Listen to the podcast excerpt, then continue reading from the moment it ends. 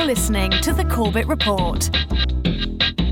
CorbettReport.com. Welcome back, friends. Welcome back to the Corbett Report. I am your host, James Corbett of CorbettReport.com, coming to you as always from the sunny climes of Western Japan on this 18th day of February 2012 and it is great to have you back after that short one week hiatus where I was, as I have mentioned now on Corbett Report Radio and some of my other ventures, away on uh, an assignment for GRTV making a mini documentary about China US relations. So I was in Beijing, China last week, and that's why there was very few updates to the website. So thank you once again for sticking with me through that.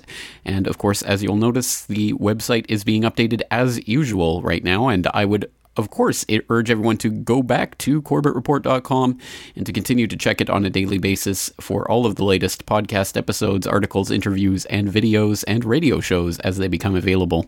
And once again, I would urge you to subscribe to the RSS feed so you can get all of the latest uh, information downloaded directly to your podcatcher, podcatcher of choice as soon as each episode, article, video, interview becomes available. And on that note, from CorbettReport.com, you can obviously find the links to my other websites, including my YouTube site at youtube.com slash and FukushimaUpdate.com, which is once again being updated on a regular daily basis. Uh, there, I was out of the habit of updating that uh, website for some time, but it is being updated on a daily basis once again. So please go there and consider signing up for the Twitter if you haven't yet done so, so you can get the latest uh, feeds of all of the uh, the breaking news and information coming out of Fukushima.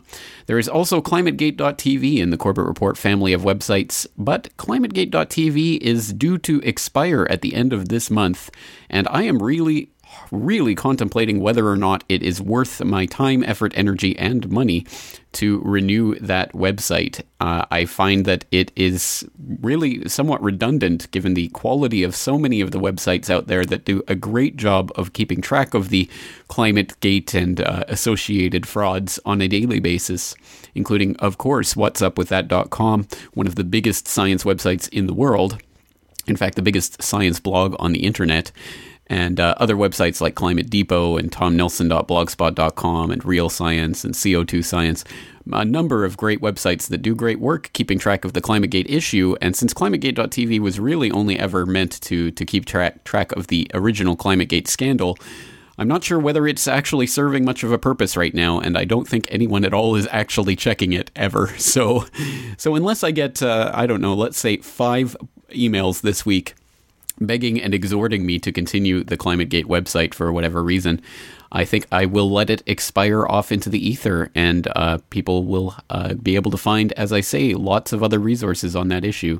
So, once again, if I get five emails this week asking me to keep that website, I will keep it up and going. But otherwise, it will disappear into the electronic winds. And on that note, we will continue, as always, here on Corbett Report with all of our various work. So let's get straight into today's episode. 28 days is what the consensus in the House was at the time. It is as much as is necessary, possibly a bit more. Do you support it? Yes, uh, yes, because you, do, still support. Oh yes, I support it. But but the so point I'm saying, David, this by-election is about a fortnight. I mean, I mean, that's all it's about. You support 28, yes, but not yeah, 42. A fortnight. Yes, it is about a fortnight. Well, I'm, I mean, I'm, it, I'm it sorry. Is, Either it, you believe in habeas corpus or you it don't. Is, it is about six weeks. Come on, come on. No, no. Come on. You talked about the ancient rights and liberties of the British people. You talked about Magna Carta. Yes. You talked about habeas corpus. Either you support habeas corpus or you don't. We need to know. And now, a few items from our Freedom File. The Indiana Supreme Court has overturned a legal principle that dates back to the Magna Carta that your home is your castle and you have the right to defend it no matter who's invading it. The court declared that in order to prevent violence, people have no right to defend their homes against illegal police searches. That is, if cops come charging through your front door, guns drawn, in Indiana, you don't have the right to fight back or to close the door. How likely is it that he really wants to close uh, Guantanamo Bay? It seems as if uh, uh, actually the United States is headed in the opposite direction of uh, the U.S. Constitution. It's certainly unconstitutional. It violates the United States Constitution. It violates major uh, principles of human rights and international law, numerous treaties that the United States has signed. You know, this goes back a thousand years to the Magna Carta. The right of habeas corpus is the right of a person to challenge uh, their incarceration. And of course, they've gotten around all of these legal uh, obstacles as they see them by uh, calling these people enemy combatants. Welcome, my friends. Welcome to episode 218 of the Corbett Report podcast The Philosophy of Liberty, the Magna Carta.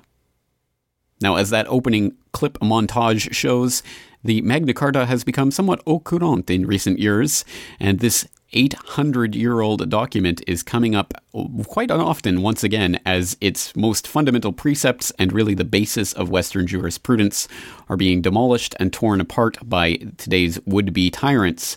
But uh, when we talk about the Magna Carta, it's quite interesting. Probably everyone in the audience has heard of the Magna Carta, but because of the atrocious state of our miseducation system, our indoctrination system, unfortunately, very few people probably know really any details about it, let alone are able to actually cite anything that it contains. So, although there may be a basic understanding of some shadowy way in which the uh, the old right of habeas corpus comes from that document, still, what is the document? How was it signed? What is its history? How did it come together? How did it affect the pre- hundreds of years? And how does it affect us still today in our current political climate? Well, those are some of the topics that I'd like to tackle in today's ambitious hour long podcast episode. So let's try our best as we roll up our sleeves and start to answer some of those questions. Well, to get to the basics of the who, what, where, when, why, I suppose a very basic in- introduction to the Magna Carta is to say that it is essentially a peace treaty of sorts that was signed under some duress by King John of England back in 1215 at Runnymede or more accurately, was sealed with the Great Seal of King John. And it was really the conclusion of something of a civil war between King John and the barons who were uh, really unhappy with the way King John was running the country. As I say, that's a very brief synopsis and doesn't quite uh, deal with some of the fine points of the, the document and how it came together. So, to start getting a better handle on this history of the document and really where it came from and what some of its ramifications are, we're going to take a listen to an interesting podcast, which I would not actually recommend to people. It's the in, grossly inaccurately named podcast 67, 60 Second Civics. And it's uh, grossly inaccurately named at the very least because, well, none of the episodes are actually 60 seconds long. They're all well over a minute, minute and 15 seconds long. And in fact, when you eliminate the intro and outro, some of the segments are as short as 15 seconds, literally one sentence. So I'm going to play for you seven of these 60 second civics podcasts stitched together. I guess this is a sign of the uh, attention span uh, de- decrease that we've seen across the board and the dumbing down of everything. Now we get 60 second podcasts that are in fact 70 five seconds long and and actually only contain 20 seconds of content. But um, I will do you the great service of taking out that intro and outro garbage and just playing you the meat and potatoes of these podcasts. And here in this daily podcast, uh, over a course of a week, they stitched together a story about the Magna Carta, its history, and how it came together. So let's listen to a bit of that history. In the year 1100, King Henry I issued a Charter of Liberties, which bound him to obey certain laws regarding the treatment of nobles and church officials. The Charter of Liberties was a precedent for the signing of the Magna Carta a century later. The Magna Carta was written because the king, the pope, and the English barons disagreed about the king's rights. This came about after a chain of events in the early 1200s, when King John I attempted to take back some rights and powers that his barons had been enjoying. The result was a civil war between the barons and their king. The barons won. In June 1215, with the support of the church and others, the English barons forced King John to sign a new Charter of Liberties, which later became known as the Magna Carta, or Great Charter. This charter addressed feudal relationships between the crown and three classes of the population barons, clergy, and merchants. In the charter, the king promised not to increase feudal dues and other money payments to the crown without consent and to respect various property rights. The charter did not grant new rights, rather, it confirmed certain traditional rights. At least three principles contained in the Magna Carta were important in the later development of constitutional government. These are rule of law, respect for basic rights, and government by agreement or contract. The Magna Carta was perhaps the most important early example of a written statement of law. It expressed the idea that the monarch must respect established rules of law. The term rule of law refers to the principle that every member of society, even rulers, must obey the law. The phrase, the supremacy of the law, means that rulers must base their decisions on known principles or rules instead of on their own discretion. The Magna Carta, for example, stated that no free man could be imprisoned or punished, quote, except by the lawful judgment of his peers and by the law of the land. This meant that the government could not take action against the governed unless it followed established rules and procedures. Arbitrary government was outlawed. The English barons made King John promise to respect the ancient liberties and free customs of the land. The barons did not believe that they were making any drastic change in the position or power of the king. Their goal was to establish a way to secure redress of grievances or compensation for a loss or wrong done to them should the crown infringe on their common law rights. The agreement in the Magna Carta was between the English king and a limited number of his subjects. It did not include the majority of the English people. However, it expressed the important principle that an agreement between parties is a basis for legitimate government. American colonists found the principles of consent and no taxation without representation in King John's promise not to levy certain feudal taxes without the consent of, quote, our common council of the kingdom. The Magna Carta also brought the law to bear against a law breaking king. It gave King John's barons the right to go to war with him again if he broke the agreement. Going to war, however, was not a satisfactory method of ensuring responsible government a better way began to develop in the next century. Ooh, a cliffhanger. Well, I will let you subscribe to that podcast if you dare. But otherwise, I think the historians in the crowd will probably cringe at some of the uh, the sweeping generalizations and perhaps some of the liberties taken with interpretation in that summary. But as far as broad sweeping summaries of such complex matters go, I suppose that will suffice for now. And I think we can take away from that at least a couple of key points. Firstly, that the Magna Carta, at the very least, enshrined a few principles that have stayed with us throughout the ages, such as the idea of the rule of law, something that we were exploring earlier on in this podcast, in this very series of the philosophy of liberty, where we were talking about law and common law and the idea of natural law and, and how that arose. Well, the idea of rule of law is simply the idea that there is no one above the law, not even the king. Everyone is subjected to law, and that is an important principle that we still, in some degree, hold, or at least uh, we we think we hold. It really depends on, I suppose, what side of the globalist game you're playing on. Uh, another one is the enshrinement of uh, certain basic rights that everybody has. And uh, once again, the idea that this did not come from a document, but actually was just part of tradition, and this document was just affirming that tradition. A very key point that will be picked up on later in this podcast. And uh, thirdly, um, the idea of government by agreement and contract. So, uh, some very important principles and uh, some very important clauses as well contained in the document. And the best part is that uh, that the document is in fact not particularly long. It could be comfortably read in a single sitting. So, I would suggest that you would uh, attempt to find a, a good co- uh, copy. Of course, the original written in Old English would probably not be parsable by many in the audience, including myself. But of course, it has been tr- translated into uh, modern English.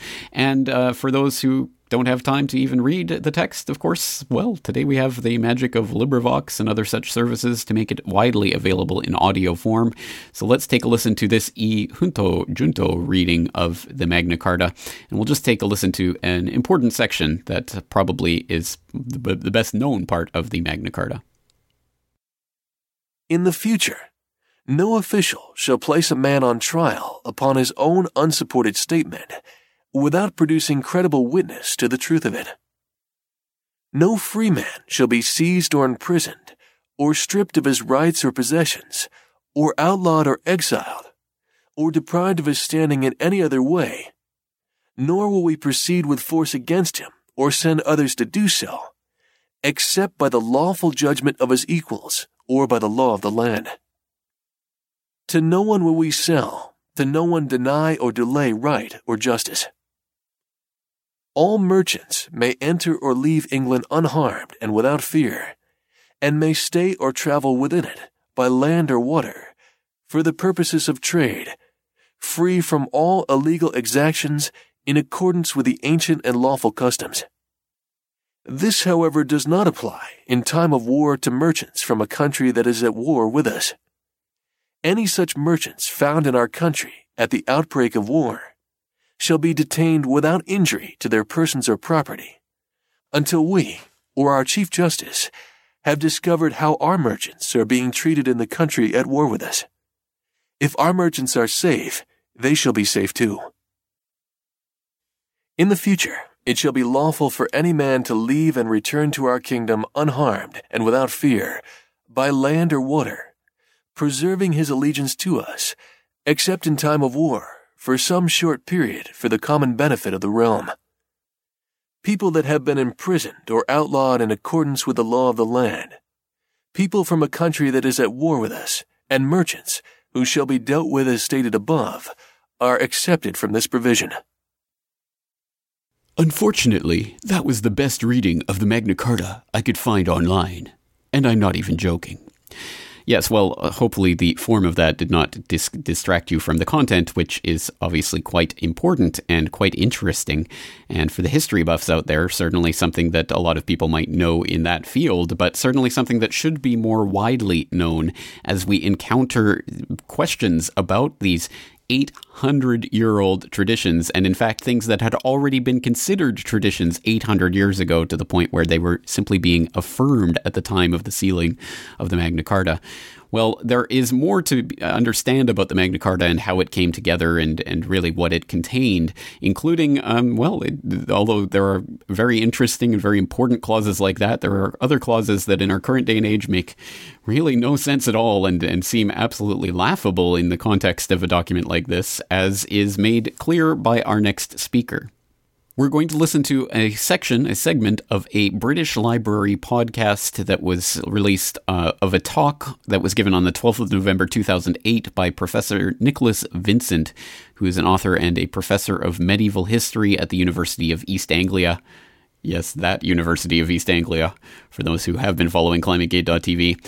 And uh, he gave a very interesting talk on the Magna Carta and its significance. This is just a small segment of that much larger talk. So, once again, I will, of course, exhort you to go and find the full talk from the link in the documentation section for today's episode. But let's take a listen to this section where uh, Professor Nicholas Vincent breaks down some of the other parts of the Magna Carta that are perhaps not so well known and also talks about some of the historical background and significance of the document. Most of you, I suspect, have been to see the magnificent exhibition of historical documents taking liberties. And as you go down those stairs into that exhibition, you will have seen this particular version of the 1215 Magna Carta, the document issued at Runnymede in June 1215, which to modern commentators and to the general public is regarded, as it were, as the grandfather of all our liberties. The very fact that Magna Carta can bring out what looks like a pretty packed audience in the middle of November on a not particularly nice evening uh, is itself testimony to the extraordinary totemic qualities that this document still possesses in the recent debates over detention, the 42 day rule of detention, um, Magna Carta and its supposed liberties were regularly raised, rehearsed on both the radio and the television, as it were, as one of the means by which the citizen is guaranteed against the state. In virtually any debate on any public issue, particularly any issue involving public liberties, the rights of the citizen, Magna Carta is regularly brought into play. This evening, I want to look first and foremost at what the document actually says. And from that, I want to go on and look at the context in which the document itself was made, particularly looking here at the reign of King John and the reasons why this document came into existence in the first place. I then want to go on, as it were, and explain why the document as we understand it today is a document that really shouldn't be traced so much back to the reign of King John as to John's successors and to those generations of lawyers, historians who have worked on the Charter since the 13th century. The document itself is perhaps the only historical document in English that everybody in this country has heard of. There are others, the Bill of Rights, 1689, the Great Reform Act of 1832, which play a large part in our knowledge of the past. It's unusual in English history, as it were, for documentary evidences to be brought into play at all. English history is generally a history of kings and queens and battles. But of all of those documents that are known, Magna Carta, as it were, stands out.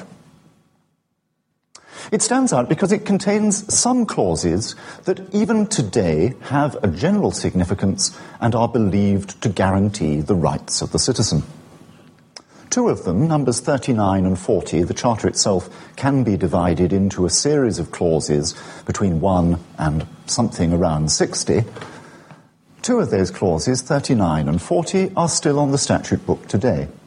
No free man shall be taken or imprisoned or disseised, his lands will not be taken away from him, or outlawed or exiled or in any way ruined, nor will we go against him nor send against him except by the lawful judgment of his peers, his equals, or by the law of the land.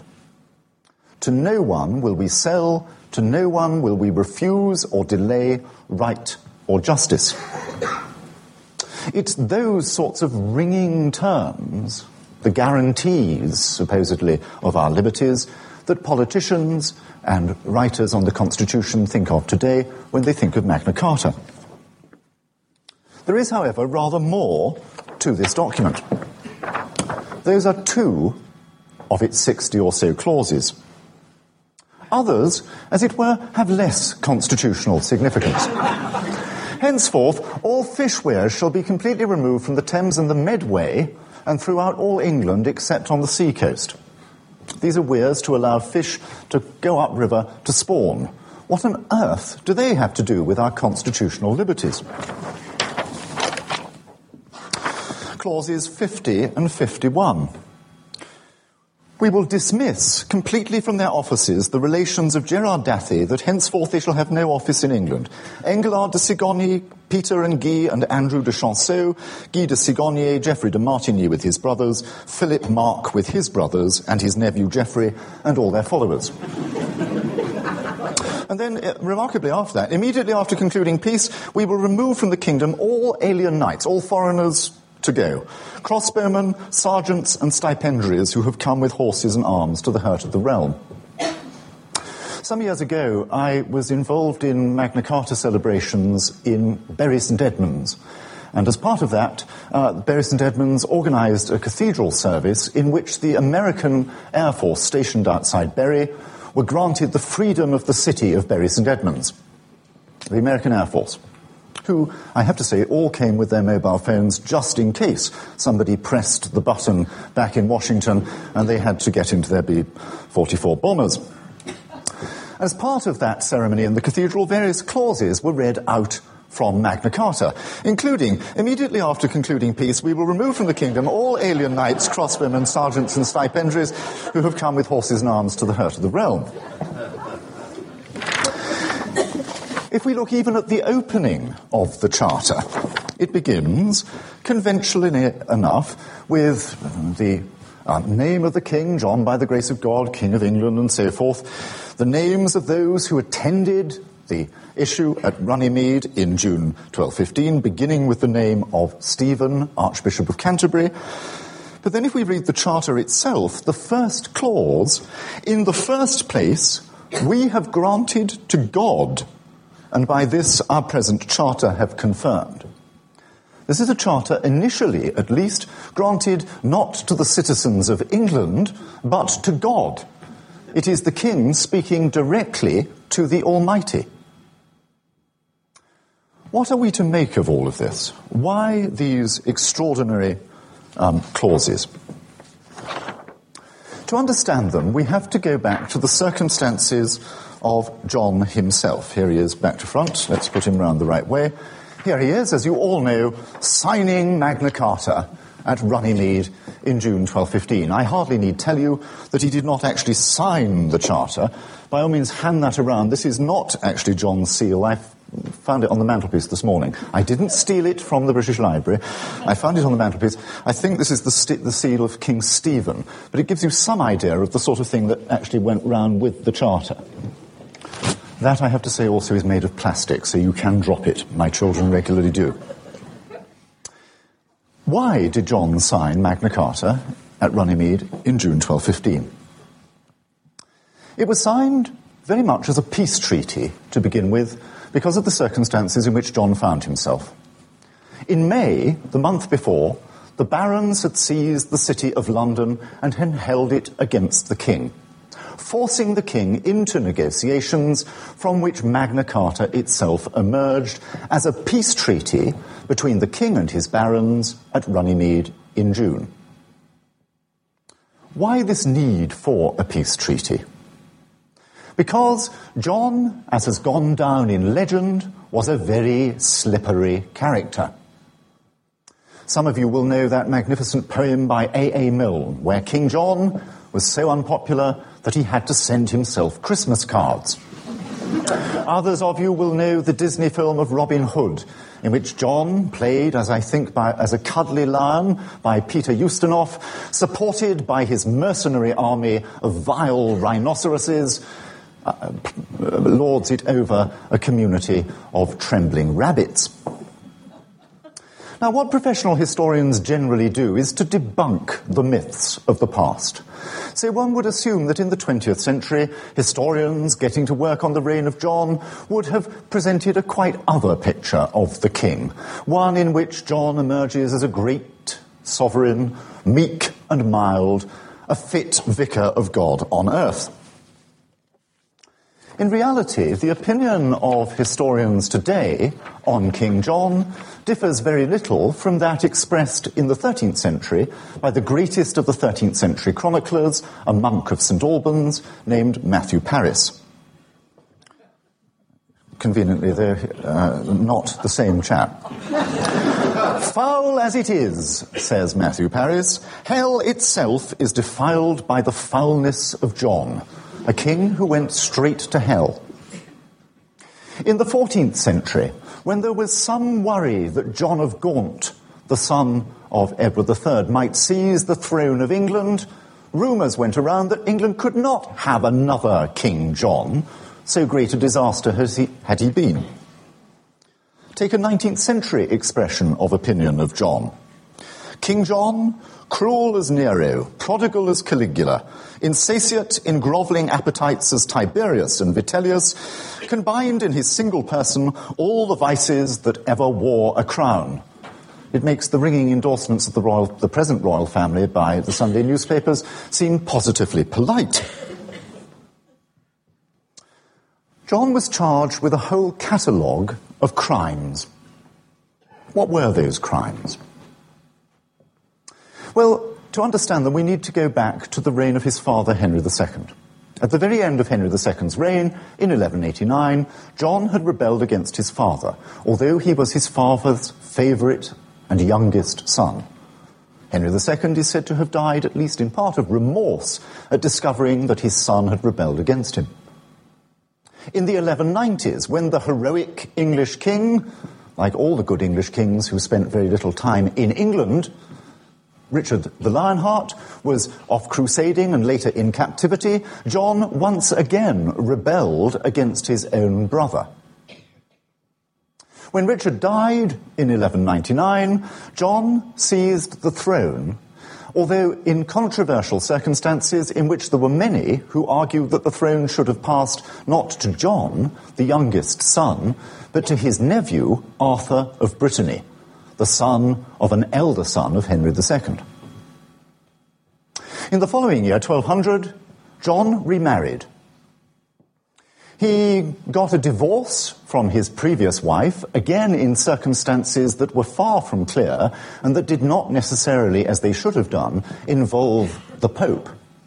He got a divorce and immediately married a southern French heiress, Isabella of Angoulême. The chroniclers who report Isabella's arrival in England tell us that Isabella appeared to be 12 years old. Recent research suggests that she may have been as young as eight.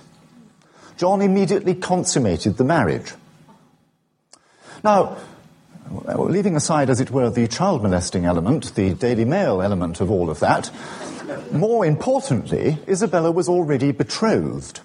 She was betrothed to a southern French baron, Hugh de Lusignan, who had deliberately withheld the consummation of his marriage because of Isabella's age. Hugh de Lusignan was not happy that Isabella and her lands had passed to King John and rebelled himself. Into his rebellion, he dragged Arthur of Brittany, the king's nephew. In a brilliant military maneuver in 1202, John took Arthur captive at Mirebeau in central France. Arthur was led away into captivity and was never seen again. The general rumour that circulated that was that either with his own cruel hands or at his own direct orders, King John had encompassed the murder of his own nephew. Rebellion within the Plantagenet family was a fairly regular affair. Like most royal families, the Plantagenets could be described as fairly dysfunctional. But to kill your own nephew was to overstep the mark. The King of France then intervened and declared John's lands in France forfeit. And in 1203, as the result of a campaign of conquest, the King of France seized the whole of England's, or the Plantagenet family's, possessions in northern France Normandy, Maine, and Anjou, all the way down far to the south of the River Loire. I'm afraid this isn't drawn in colour, but in those good old fashioned textbooks, this land in France is always coloured red because it's, as it were, England's first empire. It's nothing of the sort in reality. It's the extraordinary and accidental series of estates that came into the possession of one particularly extraordinary family, the Plantagenets. Nonetheless, in 1203, John lost Normandy, and in the following year he had to retreat into England.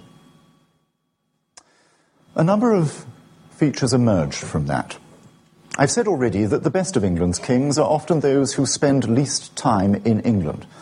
That's because when you have a king on your doorstep, he comes knocking, asking for food, asking above all for money. John was now forced back on a realm that was unaccustomed to having a king living in its midst. In addition, he was set upon the reconquest of his lands in France, lost in 1203 and therefore raised extraordinary taxation to build up a vast war chest to pay for the reconquest of his continental lands. In the process of that, he inevitably came into conflict with barons, with knights, and with those who held lands in the English shires who did not wish to pay those taxes. He had, one might argue, the great good fortune at this stage to have a major falling out with the English church, as a result of which he was able to confiscate a large part of the church's estates in England and to use their revenues to add to his vast chest for reconquest. That resulted from his refusal to allow Stephen Langton the newly chosen Archbishop of Canterbury to take up possession of the archbishopric. John had initially, when the old archbishop died, attempted to get his own candidate, the Bishop of Norwich, elected archbishop. The Pope instead had insisted that the monks of Canterbury elect an intellectual who had spent the last 20 years in Paris lecturing on the Bible as their archbishop. John refused Langton permission to cross to England and regarded him clearly as some sort of French spy. As a result, John himself and his court were excommunicated, and the English church was placed under an interdict from 1208 until 1214, in effect suspending the ordinary activities of the church in its obligations towards the faithful the burial of the dead, the celebration of the Mass. In 1213, John came to terms with the church. he allowed Langton back into England and, in an, in an extraordinary turnaround, placed England under direct feudal sovereignty of the Pope, offering the Pope an annual tribute of a thousand marks a year. Even by contemporaries, anxious to avoid all the corruption of papal taxation, that was viewed with a certain amount of misgiving. By English historians subsequently, most of them from the 16th century onwards firm Protestants, it was tantamount to treason, the placing of England under the red, red hand of Rome. The vast amount of money that John had collected was then spent in 1214 on an expedition to France, in which John commanded the army in the south of France, in Poitou, and his allies in Flanders attacked the French king Philip Augustus from the north. At Bouvines, in August 1214, that northern prong of John's force was destroyed by the French king one of the great decisive victories, indeed one of the very few great decisive victories in French history, at least until the reign of Napoleon. John, once again, was forced back into England, but this time with his money and his reputation spent. The outcome was the first stirrings of baronial discontent, a discontent in which large elements within the English church, including the Archbishop of Canterbury, lent an active hand, and in May 1215, the seizure of London by rebel barons, forcing John into the, the terms of the settlement agreed at Runnymede. I trust that that very colorful lecture amply demonstrates that the political and historical context of the forging of the Magna Carta was very interesting and fraught with some very, very interesting characters and a lot of events that are worth knowing about. And, and some of the more obscure clauses in that document become more readily understandable once we understand that history. So, for people who are interested in that, I would highly recommend the rest of that lecture by Professor Vincent. And of course, you can follow the link from the documentation to find that and listen to it. And we will actually be returning to that lecture at the very end of today's podcast for a final word from Professor Vincent. But before we do that, let's move along to the next obvious question that will occur to a lot of people. So what? I mean, this is an 800 year old document. What possible effect can it have on our lives? Well, in this Philosophy of History series, we are looking at the development of the idea of liberty throughout the centuries and how it has become what it is today and where it may be heading. And there is the tendency to think of this in a chronological fashion of an idea starting and uh, germinating and uh, sprouting up and becoming a, a full flowering of an of an idea. But I think it's it's important not to get bogged down in that chronological reading of the history of the development of an idea of liberty, so much as perhaps the exact opposite idea is presented in this particular context of the Magna Carta, because the Magna Carta, as we mentioned earlier, is not a document that seeks to establish certain rights or to create certain rights. It's actually there as part of a what was seen at the time as part of a tradition and simply affirming things that had been practiced and that had always been practiced in that community by those people. So this was look a document that was actually looking backwards and looking to the past to try to see what should be the traditions that we now affirm instead of trying to create something new. And that's an interesting sort of backwards facing way for to look at the document. And it's extremely important to do so because then we start to understand, well, perhaps the idea of liberty is is something fundamental, as we were looking at before in this uh, series on the philosophy of liberty, where we were talking about natural law. Well, there, if there is a base understanding of there is a natural law that is there and has always existed and is endowed by a creator or whatever you want to believe in that is beyond the powers of this earth and has nothing to do with any establishment of any government, then we have some basis for a law that, that has nothing whatsoever to do with kings and queens or any of that. That's just the specific instantiation of these general rules. So that is a completely different way to read the history of the idea of freedom and, and, perhaps something to keep in mind as we continue to develop this. So part of the so what of all of this is well, this document is part of that tradition which has become Western jurisprudence, has become common law, and is still observed to a large extent, or at least parts of it are still observed, or at least given the uh, idea that, that politicians are observing them, they're giving lip service by the politicians. So it is important from that perspective, and of course, it has been part of a, an understanding that has that has carried on through the centuries and that has taken a, key role in, in such things as the uh, the development of the thought of the founding fathers of the United States, for example. So let's take a look at the ways that this document continues to affect us in our own day and age, and we're going to do that by listening to a section of a lecture that was delivered by Andrew Roberts who is a uh, he was an undergraduate at Cambridge who uh, was has written for the Sunday Telegraph. He's a fellow of the Royal Society of Literature and of the Royal Society of Arts, and he's written books on, on various historical subjects. Suffice it to say, he has all of the accolades that you would expect an quote unquote expert to have. So he certainly has spoken and lectured at length about the Magna Carta and its significance, and in this particular lecture, he talks specifically about the Magna Carta and its lasting relevance on American freedom, although I would amend the title to say freedom in general. And uh, he starts by enumerating and elaborating some of the clauses that are still of significance in our own day and age. Then we have the clauses that guarantee, the serious clauses, the important clauses that guarantee our uh, liberty and, um, the, uh, and the proper execution of justice. Clauses 17 to 22 established a, um, a fixed law court. Hitherto, law courts moved around with the, with the court, and uh, the very word court and court overlap in that uh, sense. But now there was to be a single fixed law court. Uh, in fact, there were assizes that were held in every county, but uh, in London there was going to be an effectively a Supreme Court. Uh, fines were going, going, to be from henceforth uh, proportionate to the um, offence, which is something that King John had, uh, had not followed, um, but which obviously is, uh, is pretty central to our idea of uh, justice today. And there was a right to trial by one's peers.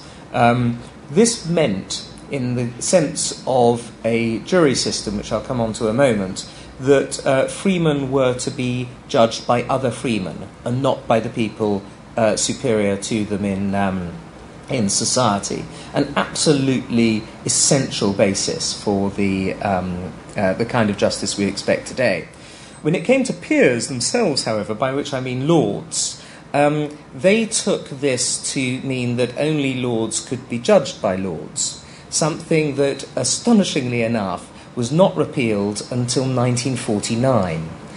So, if a, um, a member of the House of Lords uh, was caught um, uh, speeding, for example, he had the right to um, ask for the entire House of Lords to sit upon his, uh, his uh, judgment. On occasion, this did happen, and the Lords um, were almost always more aggressive towards them than if they hadn't been called upon on a Tuesday afternoon to, uh, to listen to one of their numbers problems.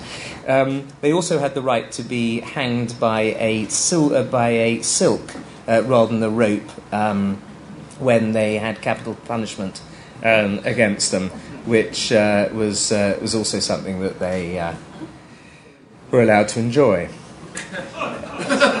On the 24th of the great um, clauses of this uh, of the Magna Carta, state officials. Um, it was stated that state officials may not take the place of judges, which is something that King John had, had, had done. He had taken away judges and imp- appointed his own uh, officials. That, of course, was um, uh, was uh, was banned by Magna Carta. Clauses 36 to 38 said that someone um, can, may use reasonable force to protect their own property, something that again um, was uh, was a very sensible thing to uh, to institute, and that no one can be tried on his own testimony alone, which is uh, another import, important part of justice. Um, Section 14 set up a clause 14. I'm sorry, set up a council uh, an important council which had immense powers at the time, much less after the death of John, but still can be seen as the beginning of the parliamentary process. The way in which a council turned into a parliament has been, uh, many scholars look to Magna Carta for that. And it also established, of course, that no one, not even a king, um, can be above the law. This is what Magna Carta states that, uh, that the law was more important even than the monarch. And, um, and that's a, uh, a fact that is proven by, at the time and since, in both your jurisdictions and in, uh, in Britain's, the fact that a individual can take the state to court, can sue the state, which is something that didn't happen before Magna Carta but was allowed to since. I think it's very interesting, by the way, ladies and gentlemen. Ken was mentioning uh, earlier about uh, about Europe and the um, and the jurisdictions that you have in the uh, European Union. That it is not legal in the European Union to take the uh, European um, Union to court. Individuals don't have the right to do that in the um, uh, in Europe, and therefore we must see uh, the French, German, Italian, uh, Spanish, and other um, forms of, um, of uh, jurisprudence as being quite separate in that sense from the rest of the English speaking peoples. In Article 45, um, the King shall only appoint officials who are suitable for the post. And that in itself is a, a very important establishment of, um, of judicial practice. And as recently as 1974, the Supreme Court of California interpreted this as meaning that judges needed to be trained in law. That one of the most fascinating things about, um, about Magna Carta is the way in which, as I mentioned earlier, four of the clauses are still uh, in operation today, and it is still, on occasion, such as by the uh, Supreme Court of uh, California only 35 years ago, um, brought up as, uh, as, a, as a legal argument, a document that was signed nearly eight centuries ago. Uh, then, of course, there are the greatest of, the, of, of them all, the really important ones, the ones, uh, the, uh, the clauses that um, set out our liberty. And um, underpin really what we uh, uh, what we are today in terms of a free society. And those are, those are clauses 39 and 40. And they read 39. No free man shall be seized or imprisoned, or stripped of his rights or possessions, or outlawed or exiled, or deprived of his standing in any way, nor will we proceed with force against him, or send others to do so, except by the lawful judgment of his equals or by the law of the land. That, ladies and gentlemen, is the basis of what we call habeas corpus. And uh, number 40, uh, to no one will we sell, to no one deny or delay right or justice. The other uh, clauses that are still extant, apart from those two, one, as I mentioned, was for the freedom of the Church of England, another was for the privileges of the City of London. But it's really those two, the ones that I just mentioned today, which underpin our, um, our rights and liberties. By the time of the English Civil War, Magna Carta was represented as the golden age of, uh, of liberty. And the limiting of the power of the state, power of the crown, versus divine right became the essential reason for the uh, for the fighting of the, um, of the war because Charles I and Archbishop Laud said that it was not legal, that Magna Carta did not have the force of law because it was signed under duress, whereas, of course, the um, parliamentary forces uh, said that it did because it represented the ancient rights um, and liberties of the, uh, of the British people. Um, interestingly, on, on, Oliver Cromwell believed that it didn't, or at least stated that it didn't have any uh, power uh, or force over him because he had not, he was not a king, and uh, and therefore because this was all about the crown, it had no um, uh, influence over his actions, and in a private letter somebody, he even referred to it as the Magna Farta. Uh, about as rude as you can uh, be about a document uh, that uh, clearly was, uh, was an awful lot more important than that. In 1688, the Glorious Revolution, also mentioned uh, earlier, um, it was argued that because King James II had flee had had had, um, had fled London and had dropped the Great Seal into the Thames, that uh, therefore he had abdicated his rights under Magna Carta. And the following year, in 1689, uh, it was uh, Magna Carta was uh, incorporated into our Bill of Rights. So English common law, deeply influenced by Magna Carta, of course, um, then went on to, had already gone on to form the basis of American colonial law. The great constitutional documents of the 17th century, such as the Petition of Right, Habeas Corpus Act, the Bill of Rights, uh, have a colonial as well as a purely English history. To these statutes, as to Magna Carta, the colonists turned as the documentary evidence of the fundamental rights and liberties of all Englishmen, whether they resided in the homeland or the English communities of America.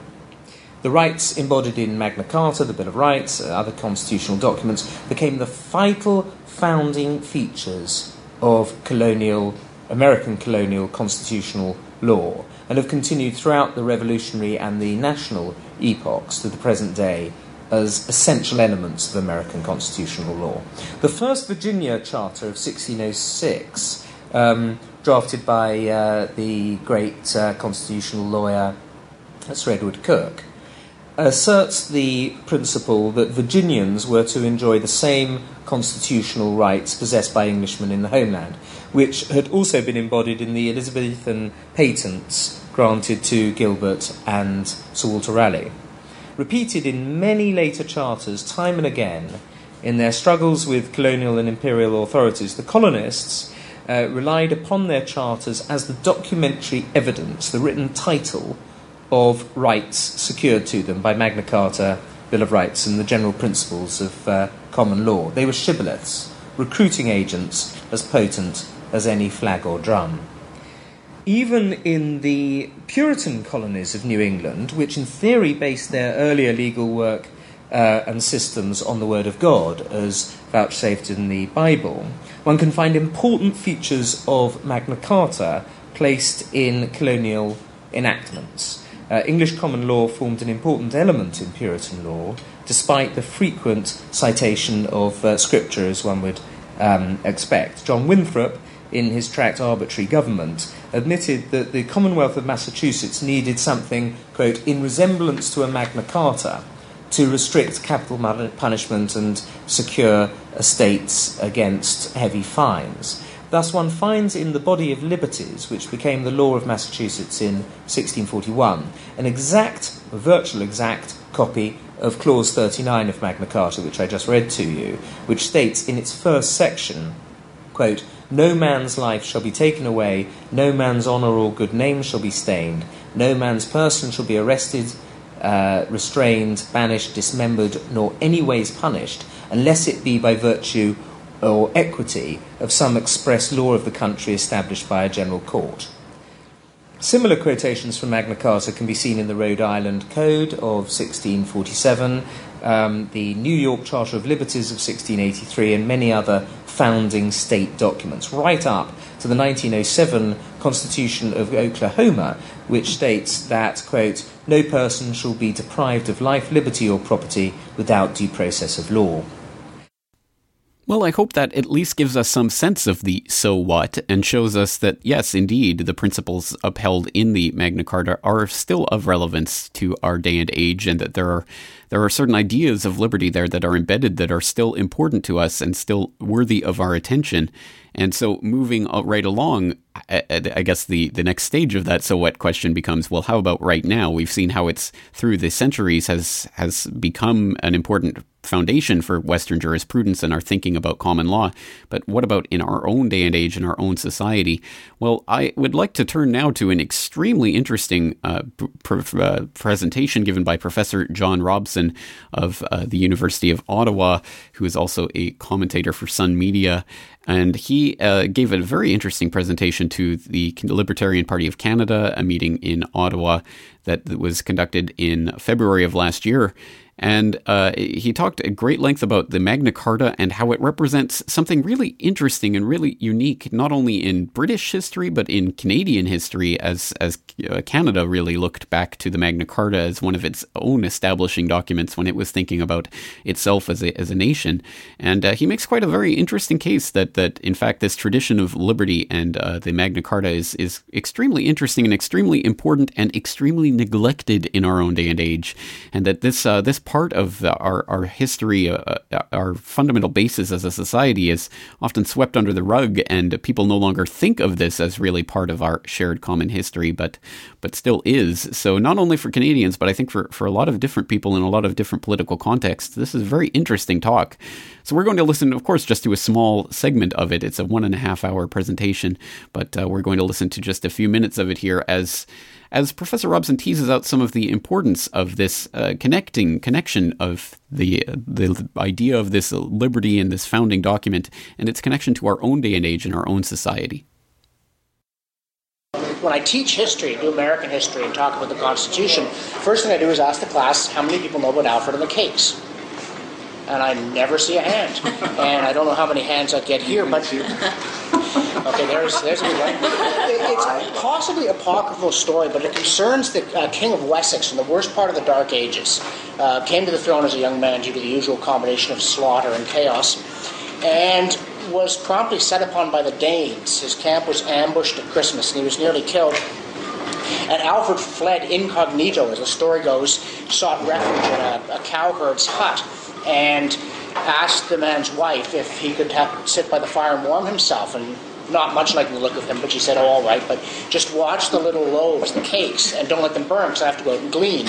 And Alfred sat down by the fire, started cleaning his weapons, thinking about where my thanes scattered to. Is Mercia still on my side? How do I beat the Danes? Of course, got lost in thought, and next thing he knew, the hut was full of smoke, and oh. the woman was screaming at him from the door, "You no good layabout! All I said was watch the cakes, and now look what you've done."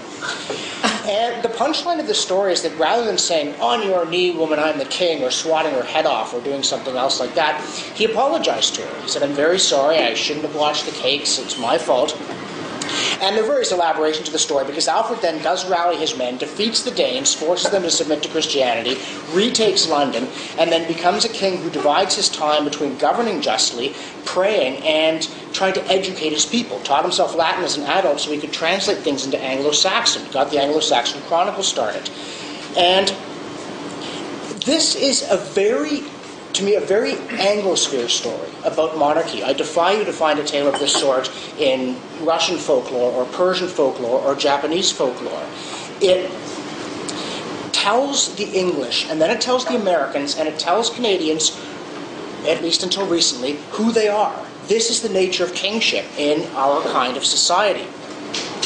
And for instance, when the Americans had their revolution and they scraped together four ramshackle ships with which to take on only the British Navy, they named their flagship the Alfred. Because Alfred was, among other things, the father of the British Navy, but he was also their model of government.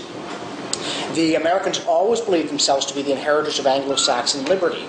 And Magna Carta is just one part of that story, though it's an important part. And when I talk about this, I, I quote a leading constitution expert who calls his country a land, perhaps the only one in the universe, in which political or civil liberty is the very end and scope of the Constitution. And people normally think this is kind of an American sentiment. I do teach American history and great fondness for the United States. But that's William Blackstone, writing in the 1760s about England, the nation that we would get a constitution similar in principle to and he has no doubt that this is the meaning of England's fundamental laws is freedom. And I think this is an encouraging thing in a gathering of this sort because, you know, libertarians often feel kind of lonely. They have preoccupations that are not broadly shared. But the funny thing is, if you look at the long span of Canadian history, and by this I mean Canadian history going back to Alfred the Great, because we are part of this tradition, no matter what people try and tell you, you're not the weirdos. You just are the ones living in weird times. this understanding of who and what we are, um, John Milton called London the mansion house of liberty. The American revolutionaries talk about British liberties that they must preserve against a deformation of the British Constitution. This was the understanding for a long time, and I also therefore bring up uh, the story of Canute. He's a little better known, but he's known as the guy who thought he could stop the tides. He's a actually a Danish interloper in some of the more troubled parts of Anglo-Saxon England's history. But the real story of Canute is somewhat different. His advisors were telling him, You're such a great king, you could even stop the tide. So Canute said, Okay, somebody grab a chair, let's go down to the sea. He sat there at low tide, the waves came in, he said, I command you to halt, I'm the king, and they didn't. and he turned to his advisors and he said, Listen, you idiots, I'm the king, I get flattery for free, I don't pay you for that. I need you to tell me the truth, I need you to tell me the bad news, because otherwise I'm going to make stupid decisions. And again, one, one cannot imagine this story with the Emperor Xerxes. Even if it had happened, we'd never know about it. Uh, and I think all of this is important because of a, a remark of John Gray. Who, he quoted Ludwig Wittgenstein, who said that trying to repair a broken tradition is like trying to fix a spider web with your bare hands. And my thought on this is, well, at least we have a spider web. You know, no doubt the Canadian tradition of liberty is broken, but at least we have one, and this makes an enormous difference we will leave things at that very intriguing point but only with the proviso that people will go and actually watch the, the rest of the presentation so you understand the point in its full context. Because I fear that if you only hear that segment of the lecture, you will start to make your own judgments about the, the professor and the, the lecture as a whole, because I, I, there are certainly ways in which we could refute what is being said there. This the essence of what what is being said there. We might think, well, what is the point of a broken spider web when when the NDAA and all of these other pieces of legislation, the Patriot Act and these indefinite detention proposals and all of these things have so thoroughly destroyed the principles that were supposedly enshrined in something like the Magna Carta. Well, what's the point of even venerating that spider web? It's just a broken cobweb. Well, I think Professor Robson in the rest of that uh, lecture goes on in in some degree to to really flesh that out and and show that there is really a shared common heritage of uh, so many of the the English speaking people, certainly um, from England and of course in the Commonwealth countries and even in America, where a lot of the Magna Carta was was enshrined in one way or another in the common law system there. That uh, that there is that shared common heritage of freedom that uh, that really does not exist in some other cultures that really would have to create a new tradition. Well, all we have to do is restore our tradition of liberties, and it's interesting interesting some of the examples that he gives elsewhere in that presentation about the ways that people thought, uh, even just a few decades ago, about the way that uh, that Canada, for example, situated itself in that history, that tradition of liberty and freedom. And uh, he gives some examples of some quotations from politicians that you would never hear in today's uh, co- political context. So it's interesting to see how even just in a few decades they've managed to really sweep this uh, this idea of this tradition under the rug and hide from us the idea that we are connected connected by this shared tradition of liberty, which again is a tradition because it is based on, on things that transcend any document. And that is a key point that I'd like to end on today that we should not venerate this document, the Magna Carta, any more than we should venerate any other document like the Declaration of Independence or anything, no matter how beautiful the ideals are uh, are put or how, how well they are phrased or, or how long they have stood the, te- the test of time. It is not the document itself that makes these rights. It is not the document itself that enshrines these privileges and these things that we, we now we now hold hold to be very important parts of our lives.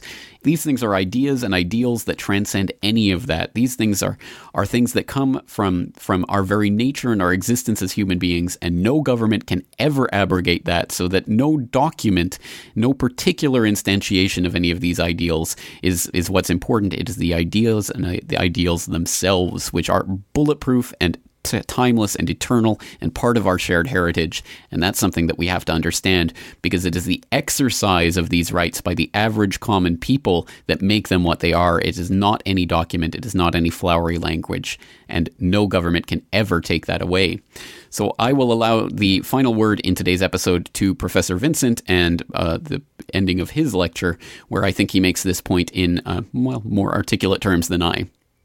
And on that note, we will leave things there. So, once again, thank you for joining me for this week's edition of the Corbett Report, and please join me again next week for another episode. I want to end, though, on a rather happier note. I've said that the definitive version of Magna Carta is that issued in 1225. And the most perfect specimen of an original Charter of 1225 is that now in the British Library. Sorry, I've got it back to front. It's additional Charter 46,144. This is a charter that was granted to the men of Wiltshire in 1225 and was then given into the custody of Lacock Abbey, a nunnery in Wiltshire. Lacock Abbey, after the Reformation, passed into the hands of the Fox Talbot family, those, that family famous for the invention of photography, so that by the time of the Second World War, this charter, having remained in possession of the institution that had held it since its issue, this charter was in the possession of the then Miss Talbot, the last of the line of the Talbots of Lacock. During World War II, Miss Talbot tells us in her memoirs that she bound it up in some old oilcloth, stuck it in a metal tube, and buried it under the floors of Lacock as a means of preserving it against the Germans. In 1946, she gave the entire estate of Lacock, all its estate village, and Magna Carta away to the nation. The Abbey went to the National Trust, the Charter went to the British Library. Here is Miss Talbot. Uh, she was an elementary teacher, as well as being the owner of Lacock Abbey, a woman who we're told in those marvellous diaries of James Lees Milne lived on a pittance in order that her tenants should eat well, refused to turn the heating on throughout the winter. And, as you can see her here, rather delighted in dressing, in this instance, as Ela, Countess of Wiltshire, the 13th century magnate who, in theory, had taken receipt of the charter at the time of its deposit at Lacock. When the Lincoln Magna Carta was returned to England, a plan was then devised to loan the Lacock Charter that had recently come into the British Library in 1946 as a replacement for the Lincoln Charter. That required a special act of Parliament to enable it to be released from its captivity in the British Library and put on display in America. But in 1946, it duly crossed the Atlantic, and with it went Miss Talbot. I hope not dressed quite like that. In her going, the British government grudgingly allowed that she should have expenses for her trip. And we have an extraordinary, again, an extraordinary series of minutes passing around the Foreign Office which state that on the whole, her allowance should be set at $3 a day, but that were she forced to stay in a hotel, that might be raised to $8. But that she was to leave America on the first sailing as soon as the document had been displayed in the Library of Congress. She duly came back to England, as did the Charter in 1948. It's now on display in the Sir John Ritblat Gallery. I end with that story, though, because I think that, as it were, as an indication of the preservation of our liberties, it gives a very interesting insight into the way that liberties are preserved. Perhaps more through the activities of batty old ladies who like dressing up, through the individual eccentricities of individuals, through those sort of peculiarities that we've seen in the 1215 Charter, than in the often rather pathetic attempts of government to preserve us against government itself. Thank you very much.